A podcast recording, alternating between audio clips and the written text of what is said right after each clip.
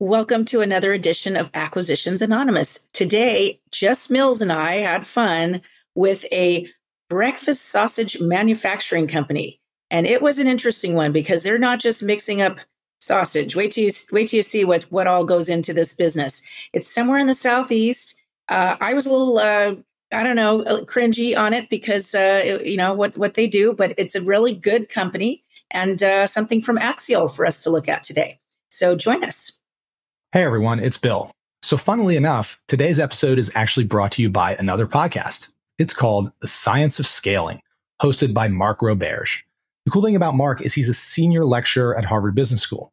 And in each episode, Mark interviews the most successful sales leaders in technology to help you scale your business. So, if you're into tech, and especially if you're into SaaS sales, this podcast will be really interesting to you.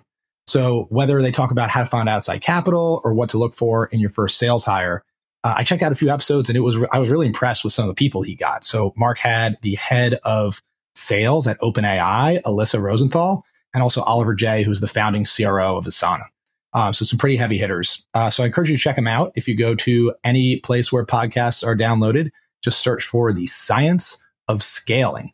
Uh, so that's the science of scaling in your favorite podcast app. That's it. Uh, and thanks again for tuning in to this episode of Acquisitions Anonymous. Hey, Mills, good to see you. Yeah, you too, Heather. It's just us today. So, what are we going to do? I know. We have a, we have, there's always a fun deal. We like go through the parking lot and we're like, oh, this sounds hilarious. Let's do this.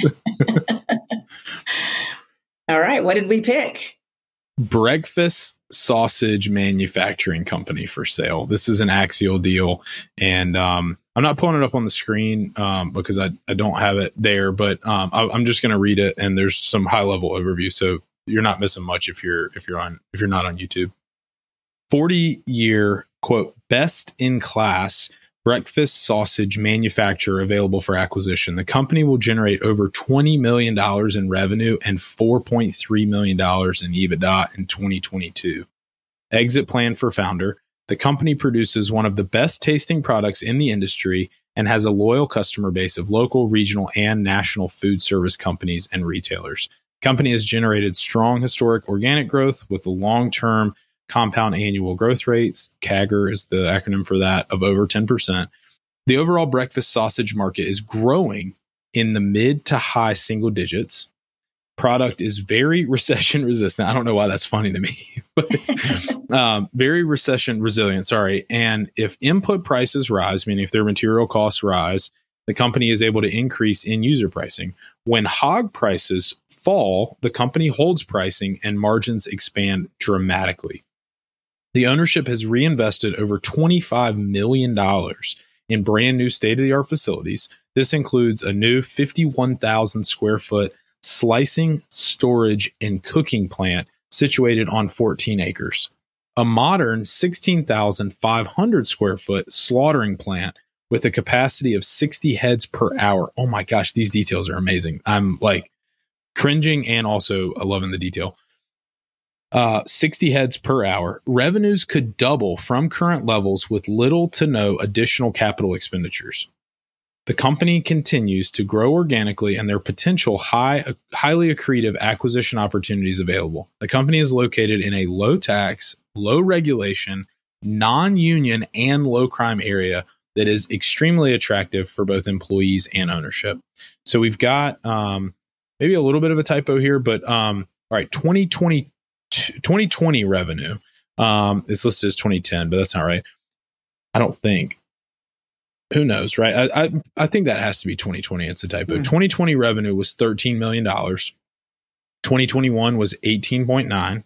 2022 was 20 million, 20.1, and they're estimating 2023 at 22.7 million. So this was probably a teaser that was done early in the year, and here we are in August looking at it. And so um, you can. It's always nice to see how they track relative to those estimates um, when you get a teaser early in the year and look at it again late in the year. Their EBITDA, this just seems crazy to me. But their EBITDA in 2010 on 13 million in revenue was 4.3. Then they grew to 18.9 million dollars in revenue, 45% year over year growth, and they did 4 million in EBITDA. EBITDA margins went down. Then on 20 million in revenue, they had 6% top line growth, EBITDA went from 4 million to 4.3. Then they had 13% top line growth and EBITDA went to 5.8 million. So there's some volatility here and it's not really clear because uh, they're presenting EBITDA and it's not necessarily like EBITDA less capex. They they talked about spending a lot of money on a facility. Um, it could be that.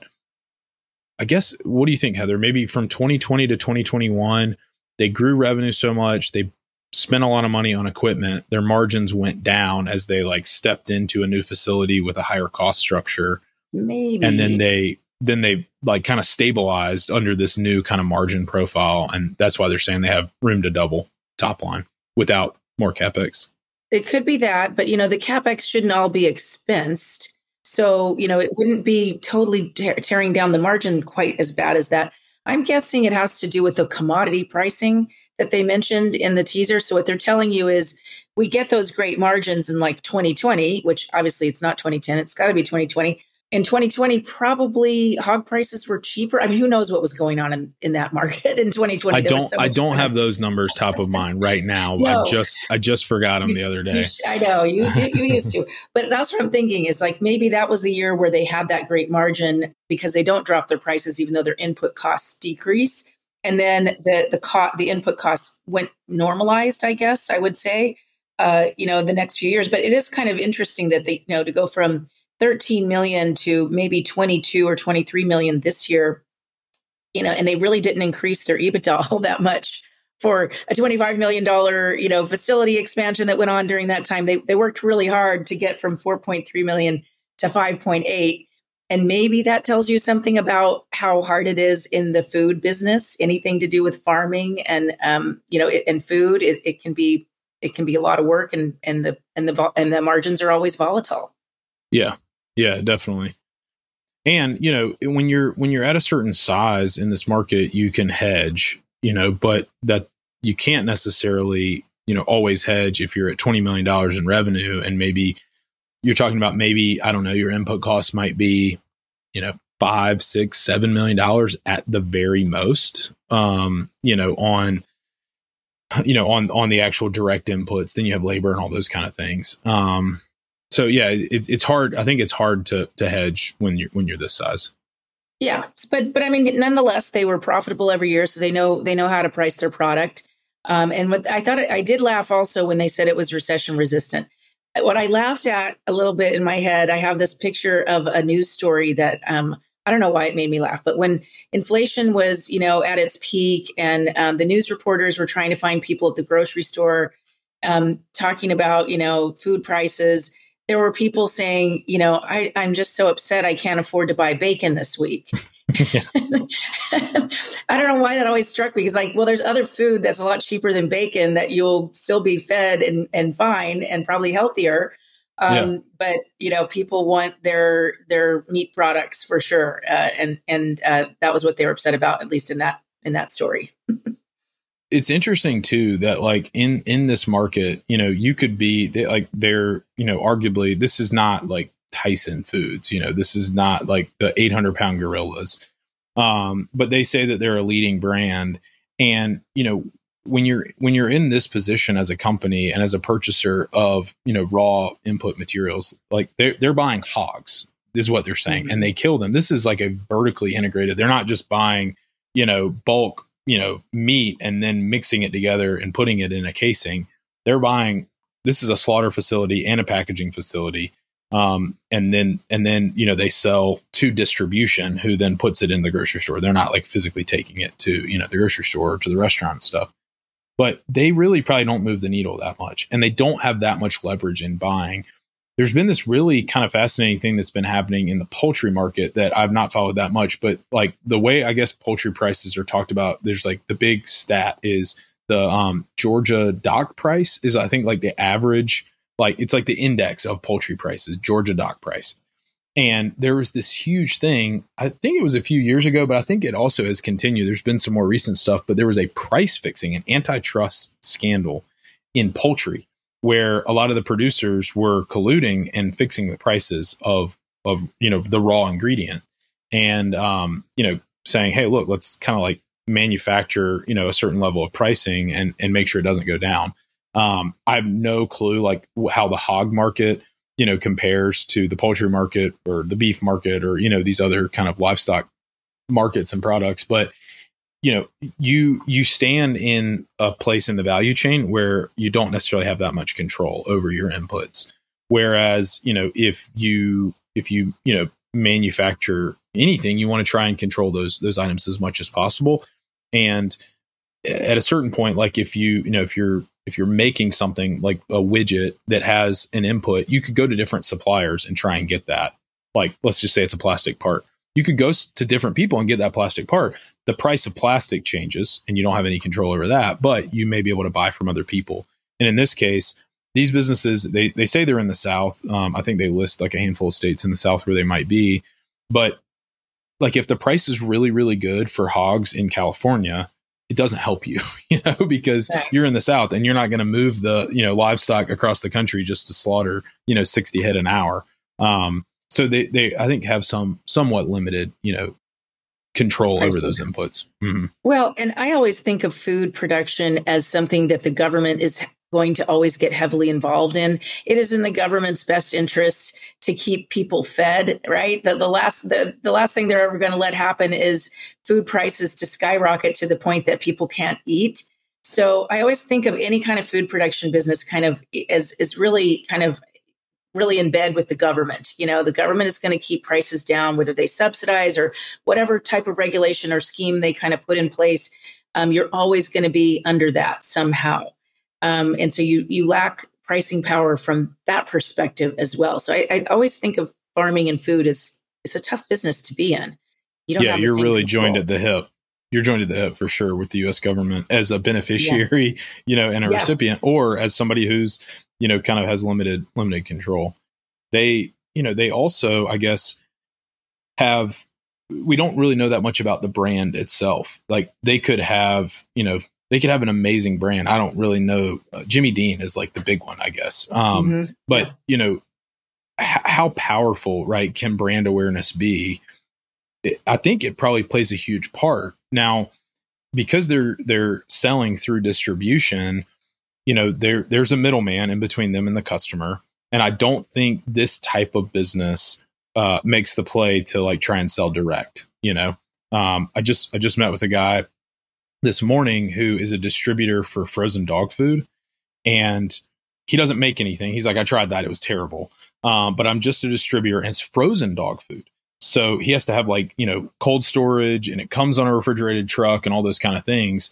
But, you know, you, he, a lot of these companies try and cut out middlemen to go direct because the margins are so much better. And now with like how accepted e-commerce, you know, has become and subscription models, I just got a dog. And of course, my wife gets frozen dog food. And I'm telling the guy, I'm like, yeah, actually, I, I didn't know anything about this that long ago. But I, I, I can't see this business doing that because you're talking about making a huge jump from, okay, now we buy hogs, we slaughter them, we take the ingredients and we package them into a branded product. And now we also have to have a fleet of vehicles to distribute it. And at $20 million in revenue, like this stuff is moving more than just like in their state, right? You're selling regionally yeah. at the very least. Right. But I, right. I'd be curious, like the role of brand and how that gives you any leverage with distribution.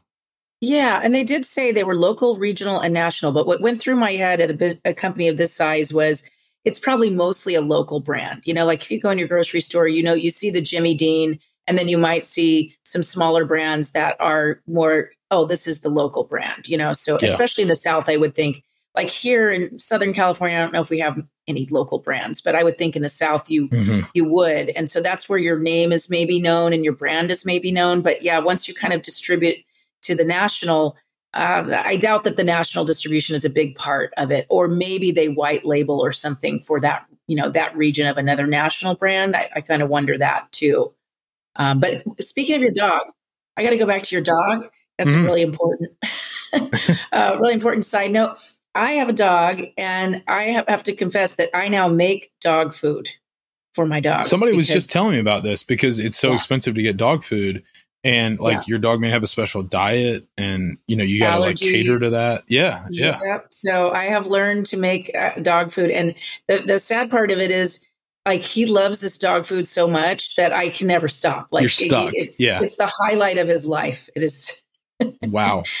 Maybe you should spin up a business, Heather, and um, I thought of it. Rent, like, rent a commercial a kitchen, and yeah. Yeah, I got a recipe. It so works funny. really well. I'm not going to tell my wife that this is a thing and that she can I'm also gonna, make. I'm gonna food. tell her. I'm gonna have to find Yeah. her and tell her. All right, taking a quick pause here. I have something to tell you. This is Michael. I hate bookkeeping. I hate bookkeeping. I hate doing HR. I hate doing all that kind of stuff. Uh, but for bookkeeping, I have found a solution. It is um, my friend Charlie's business called cloudbookkeeping.com. So that's cloudbookkeeping.com.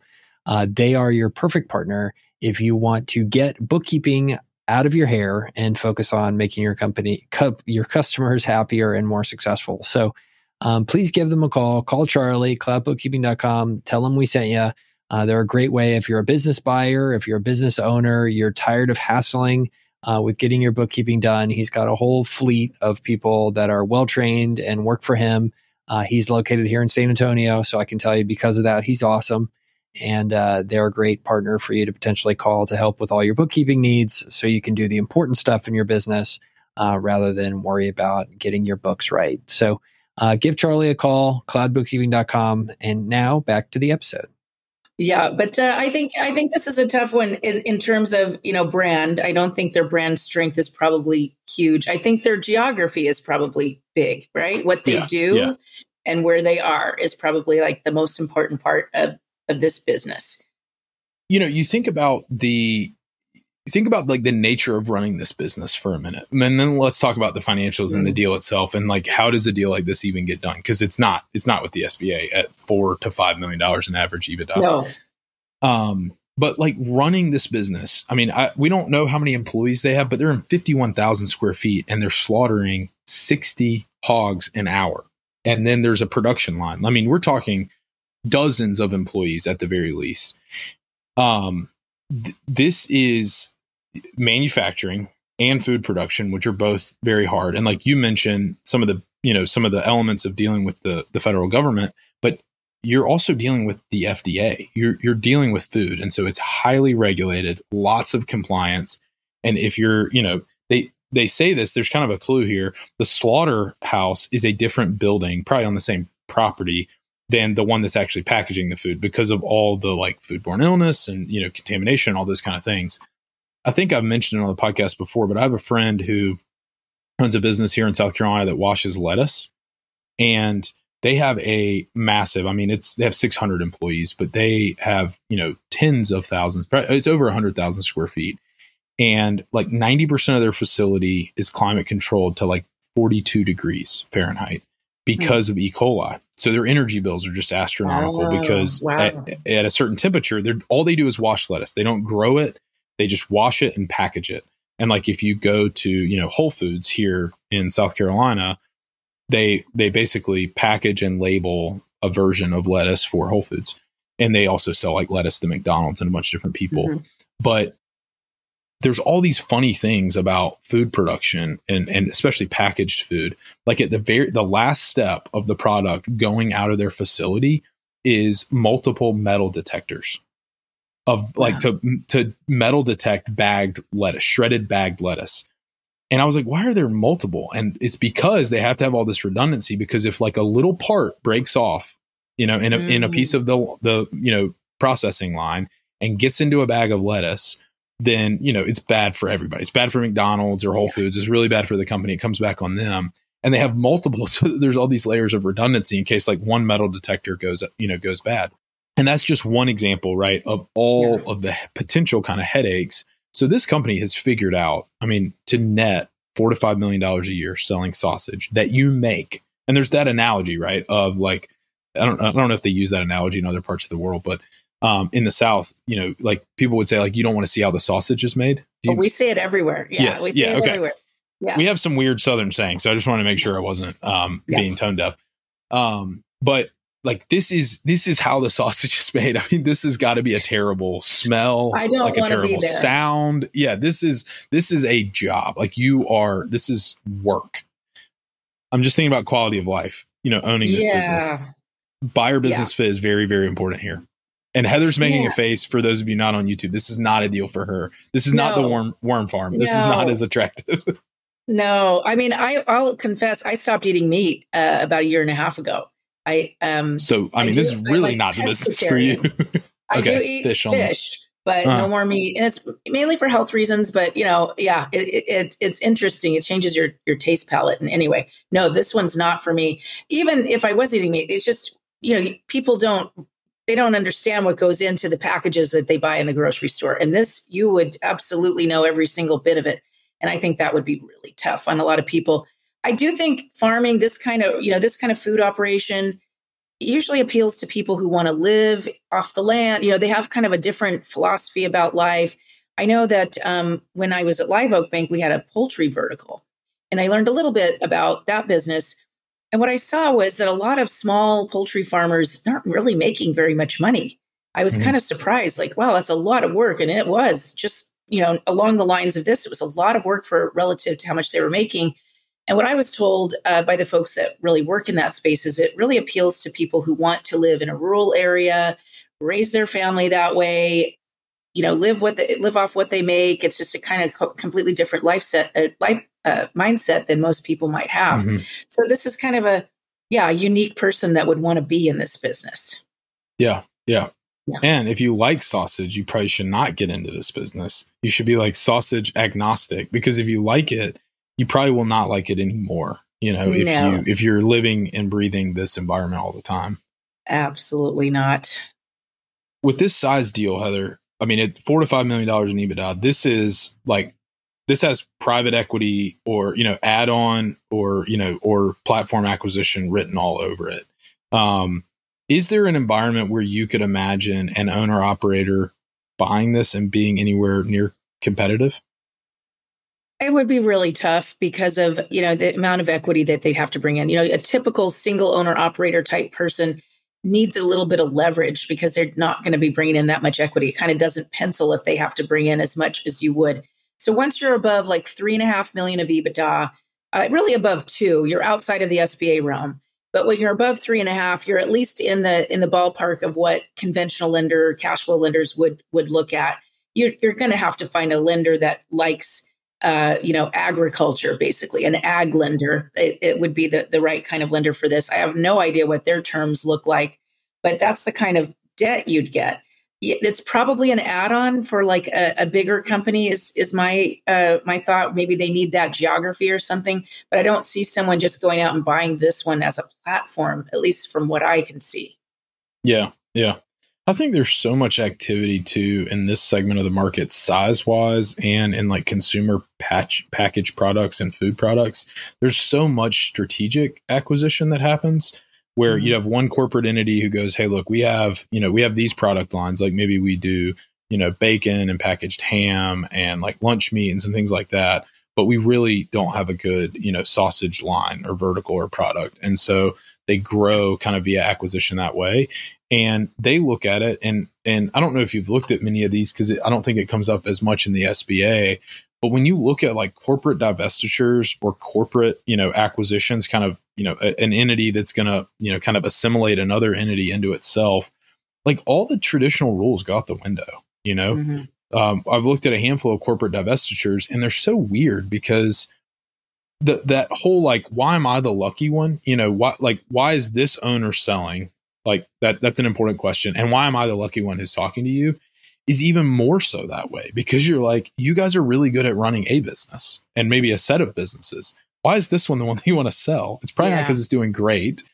And sometimes there's a great answer. Sometimes it's, you know, well, it just is not in line with our company's strategic initiatives. And like we love it. And there's a good team there and all kinds of things. It may just be kind of, you know, our board decided it's one that we're not going to keep.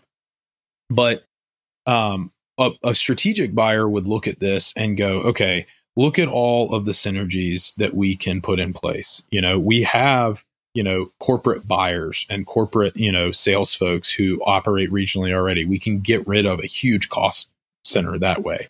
We have relationships with distributors that we can open up doors that were closed to this company. You know, we don't need their payroll and their accounting and their admin folks and their per, you know, all we need is a person to answer the phone and a person to manage the plant. And then we're going to outsource everything to our kind of core team that can really fold this in and, and we make maybe one or two hires and eliminate a bunch. It's just a totally different financial exercise.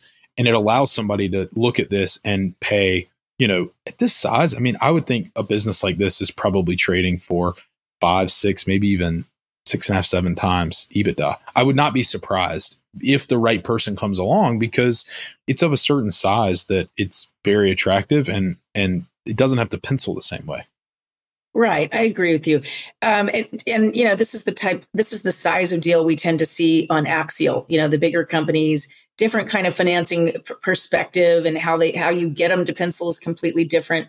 We do sometimes do carve outs, what we'll call carve outs in SBA, mm-hmm. um, and the trick there is it's kind of similar, but it's like we're reconstructing a P&L that's outside of the the um, combined tax return and you have to be really careful because it's in the seller's best interest to you know game that that uh, the set of answers that they give you as far as oh well no you know the costs are really low over there. Well maybe they're not so low.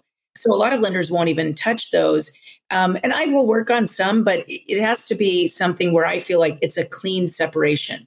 It's mm-hmm. an, you know I, I ask a lot of questions and if it seems like the companies are too meshed together, I don't want to touch it uh, because I know it's going to be too hard to figure out what your real what EBITDA you're buying. You know, really tough.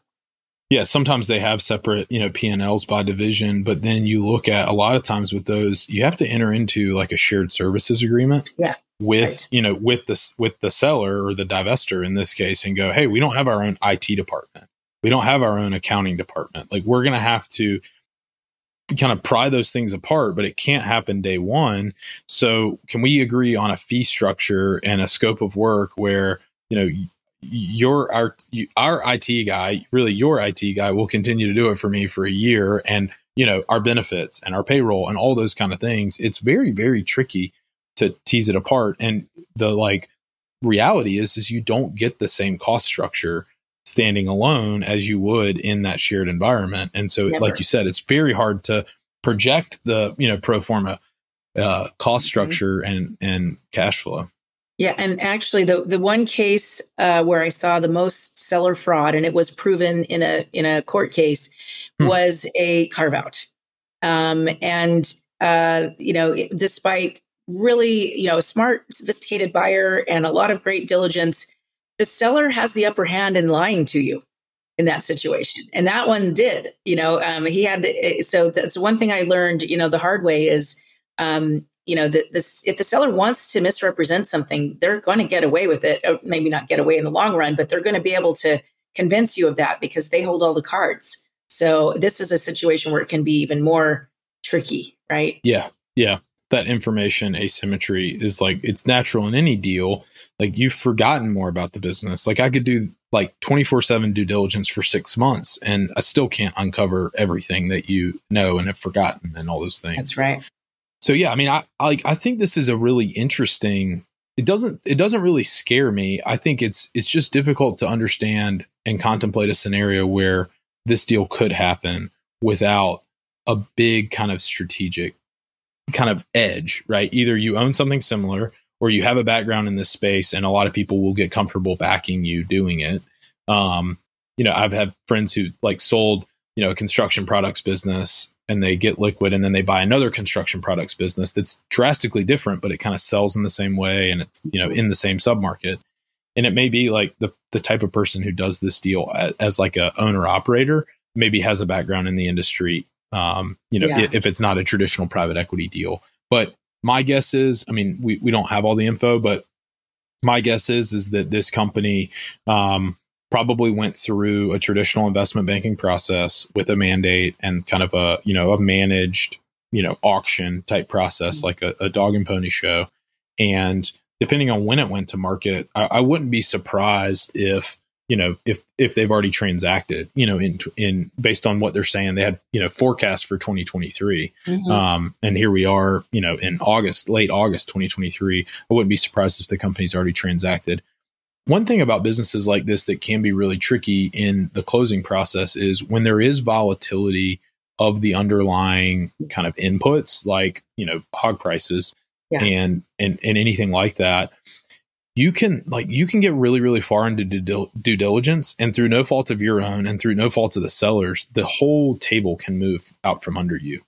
And oh, yeah. all of a sudden you know hog prices spike right? Or coffee prices you know crater or oil prices it happens a lot right in oil field services. Um all of a sudden you know some political event some geopolitical event happens and you know, or like there's a salmonella, salmonella outbreak or an E. coli outbreak or something like that, and hog prices just crash, and now the, the deal doesn't work, and it just that's the risk. That's the company specific yeah. risk that is not you know seller specific or buyer specific. I have a story. I, I remember uh, it was a long time ago. It was a deal, a seafood, two seafood companies they were one was buying the other. I don't remember which one was the buyer or the seller but one was in seattle and one was in san francisco and they had different types of fish you know types mm-hmm. of seafood that they which if you think about it is extremely seasonal. You know each type of fish even was. I, I yeah, it was such yeah. an interesting deal. And the deal it did i think finally close but oh my gosh all the numbers changed because they intended to close a certain time of the year uh, mm-hmm. when they knew where, you know, between the seasons of different kinds of fish. And uh, they couldn't, you know, closing gets delayed. Guess what? Whenever you do that, whenever you plan on closing a seasonal deal, oh boy, is this, this happens a lot. And yeah. they ended up closing at the height of some of the seasons that were going on. The inventory levels were, you know, triple what we thought they would be.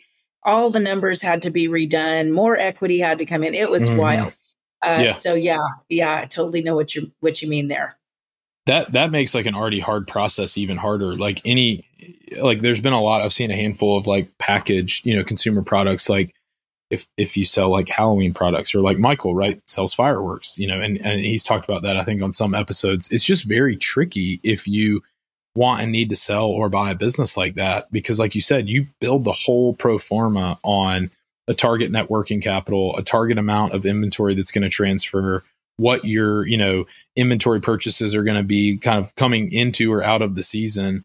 And then all of a sudden, uh oh, you know, we we missed closing by 45 or 60 days and now we don't have any inventory and they have all the cash and they don't want to give it to us because we agreed on a working capital number or yeah. you know calculation. So that, that's interesting. Two different yeah, seafood companies. Yeah, and that's like anybody that wants to close a deal. If there's any seasonality in it, you obviously want to close it just before the busy season starts. And I've closed quite a few like that where we made it, but what if you don't? What mm-hmm. if the you know it gets delayed? And the most stressed out people in in closing situations are unseasonal businesses where we miss the deadline and everybody that that stress too um, kind of compounds, right? It makes everybody a little crazy and it gets it, it gets pretty mm-hmm. wild. So you're trying to close on a, a, business that has any seasonality at all, you know, you, you really have to plan it out. And even, and even when you do, it may not work the way you think. Yeah. Yeah. Oh, interesting. Uh, there's always that kind of like, you know, long tail risk type thing that can happen. Um, we looked, I looked at buying a business several years ago that really benefited from the H 1B visa program. Mm-hmm. And then when um, Trump was in office, like change some of the the rules and like the thresholds and everything and all of a sudden like their entire labor force and it was like legal you know legal immigration um seasonal yeah. worker immigration and um all of a sudden like their their massive workforce just got like completely chopped and it it really impacted the business in a really really negative way and what do you do i mean part of their cost structure really benefited from that um so those those kind of risks everybody puts them on their kind of like SWOT analysis, you know, but um, it's oh, it's always like what you know what you can't plan for. Yeah, we call that stroke of the pen risk. Mm-hmm. Just one one yep. signature, and and that whole you know part of your business model could go away. So yeah, it's yeah. super interesting. Well, are you buying this one, Mills? What do you think? No, I don't. I, I if it were in like honestly, honestly, if it were in South Carolina, I think it would be super interesting. You want to see how the sausage is made? Yes, I do. I do. Um, I, I, I couldn't do it, wouldn't do it on my own. Like from a size perspective, I think it would be difficult. I think it would require like a lot of, a lot of focus and a lot of handholding to migrate this type of business from that like kind of independent, like salt of the earth. That's like, we saw a 2020 number that is like almost half, right, of what it is today. And so you got to imagine if you go back maybe two, three, four, five years, prior, like if you go back to 2015, 2016, this business was probably barely, you know, barely generating any cash flow.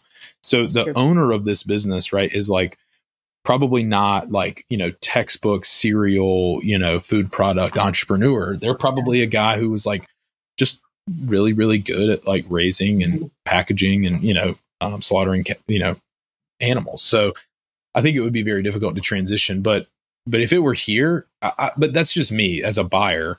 I have like a huge bent towards it being in the Carolinas.